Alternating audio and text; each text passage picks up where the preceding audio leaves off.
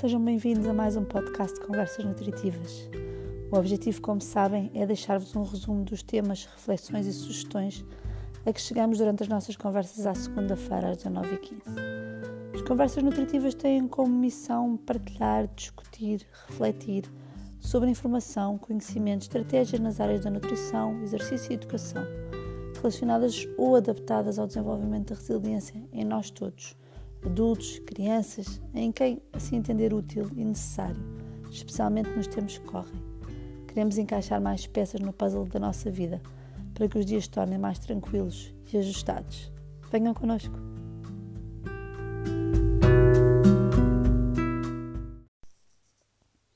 Continuamos a nossa cruzada pelos vários grupos de alimentos que nos permitem regular a ansiedade.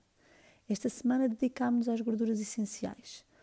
Lembram-se que, no que respeita ao sistema nervoso, estes nutrientes favorecem uma série de atividades neuroquímicas um, que são uh, fundamentais nos processos da regulação do humor, da motivação e até da promoção da memória.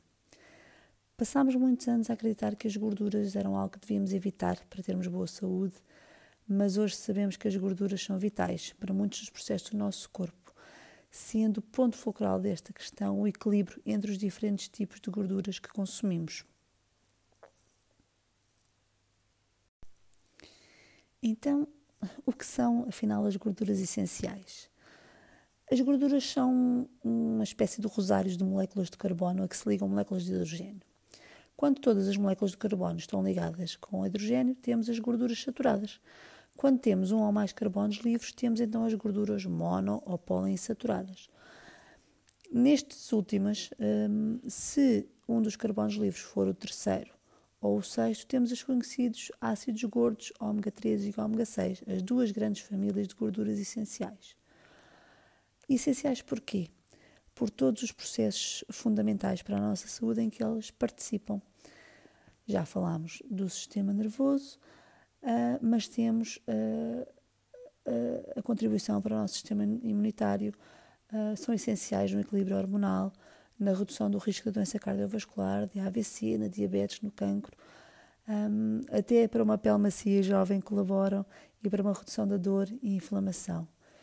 E é por tudo isto que é importante que o fornecimento deste tipo de gorduras seja equilibrado com o fornecimento das outras gorduras, de modo a permitir um funcionamento correto do nosso organismo.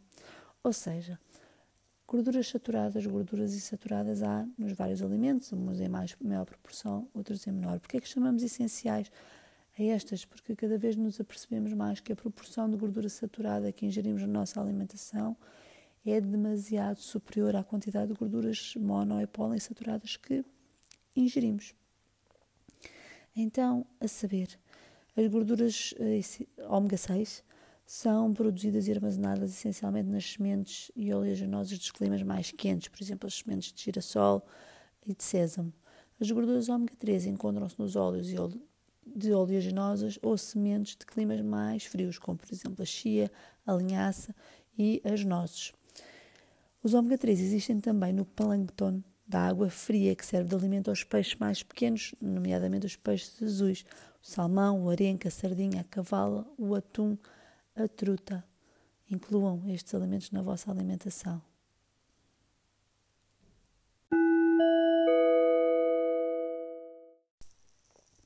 Continuamos a nossa conversa uh, na área do sistema nervoso, desta vez para falar da expressão das emoções.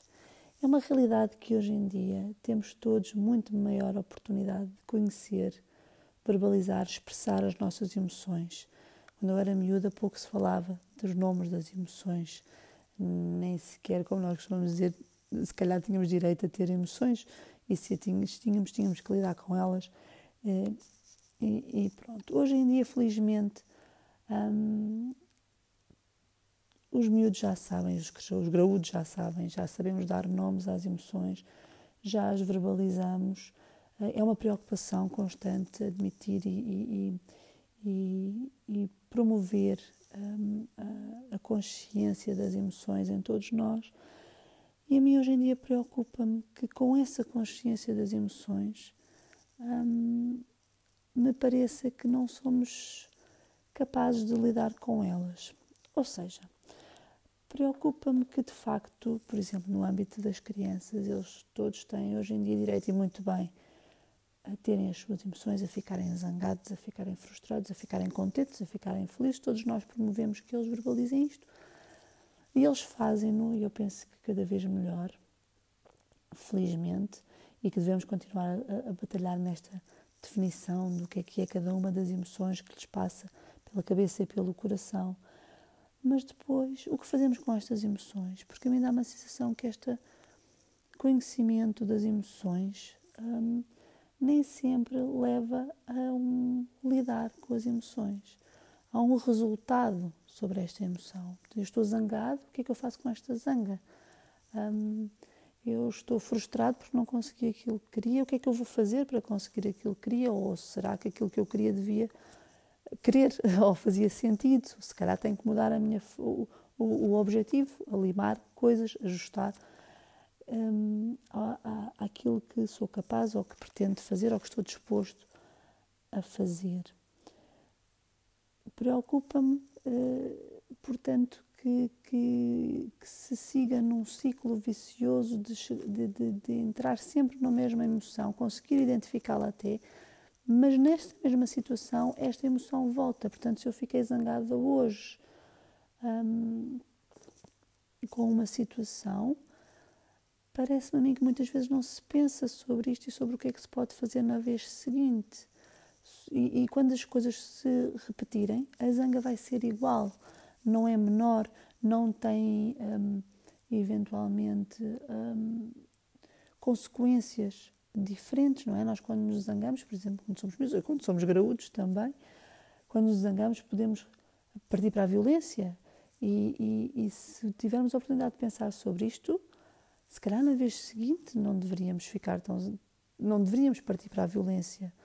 Um, ou, e como é que nós não fazemos isto? Para nós, não, na vez seguinte, não termos o mesmo tipo de reação, digo eu, temos que pensar sobre esta situação. E a sensação que eu tenho é que nós todos, crianças e, e, e crescidos, já reconhecemos as emoções, mas depois temos muita dificuldade, de facto, em olhar de frente para a causa e consequências destas emoções.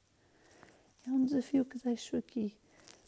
Sim, verbalizem, sim, percebam as, as, as emoções que têm, têm, mas façam alguma coisa com elas. Analisem, percebam de onde é que veio, onde é que lá dentro está a semente um, da zanga constante ou da felicidade constante que às vezes não tem, não tem alicerces assim tão tão, tão fortes, ou do que for de uma frustração constante, percebam onde está a origem para poderem depois perceber o que ela despoleta e poder alterar e ir cada vez mais conhecendo o vosso interior e a vossa essência e aquilo que as vossas emoções vos querem dizer. Vamos a isto?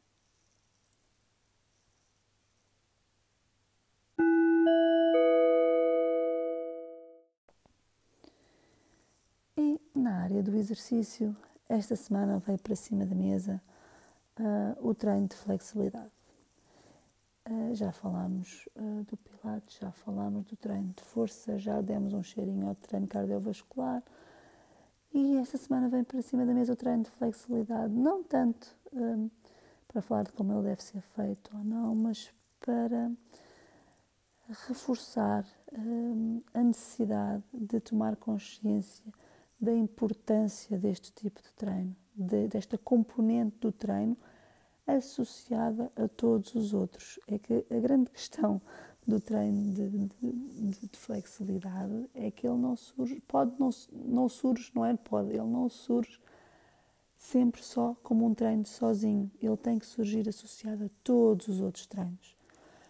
Tem que surgir associado ao treino de força, ao treino cardiovascular, à modalidade X, Y, Z, ao futebol, à ginástica, ao que for, todos têm que ter uma componente de treino, de flexibilidade. E o que me preocupa, e por isso vem para cima da mesa, é uh, cada vez mais evidente, em vez de cada vez menos evidente, é cada vez mais evidente falta de preocupação com esta componente uh, do treino, especialmente no desporto de formação, o que implica a, limitação uh, do desenvolvimento uh, adequado das nossas crianças.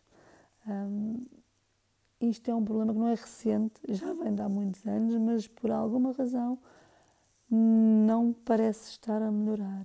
E de facto, o alongamento no final dos treinos é fundamental. E uma componente de treino de flexibilidade, efetivamente, é fundamental todos os tipos de treino.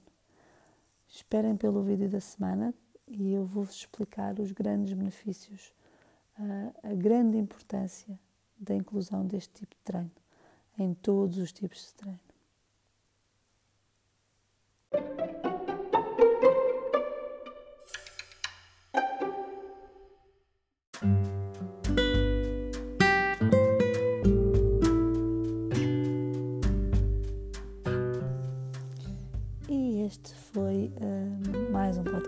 Conversas Nutritivas, o último neste formato porque as nossas conversas têm sido tão produtivas, tão cheias de conteúdos, que vamos dividir o nosso podcast em vários podcasts, uh, dedicando-nos uh, a cada um dos temas em cada um deles, separando as várias áreas em cada um deles ao longo da semana. Não percam!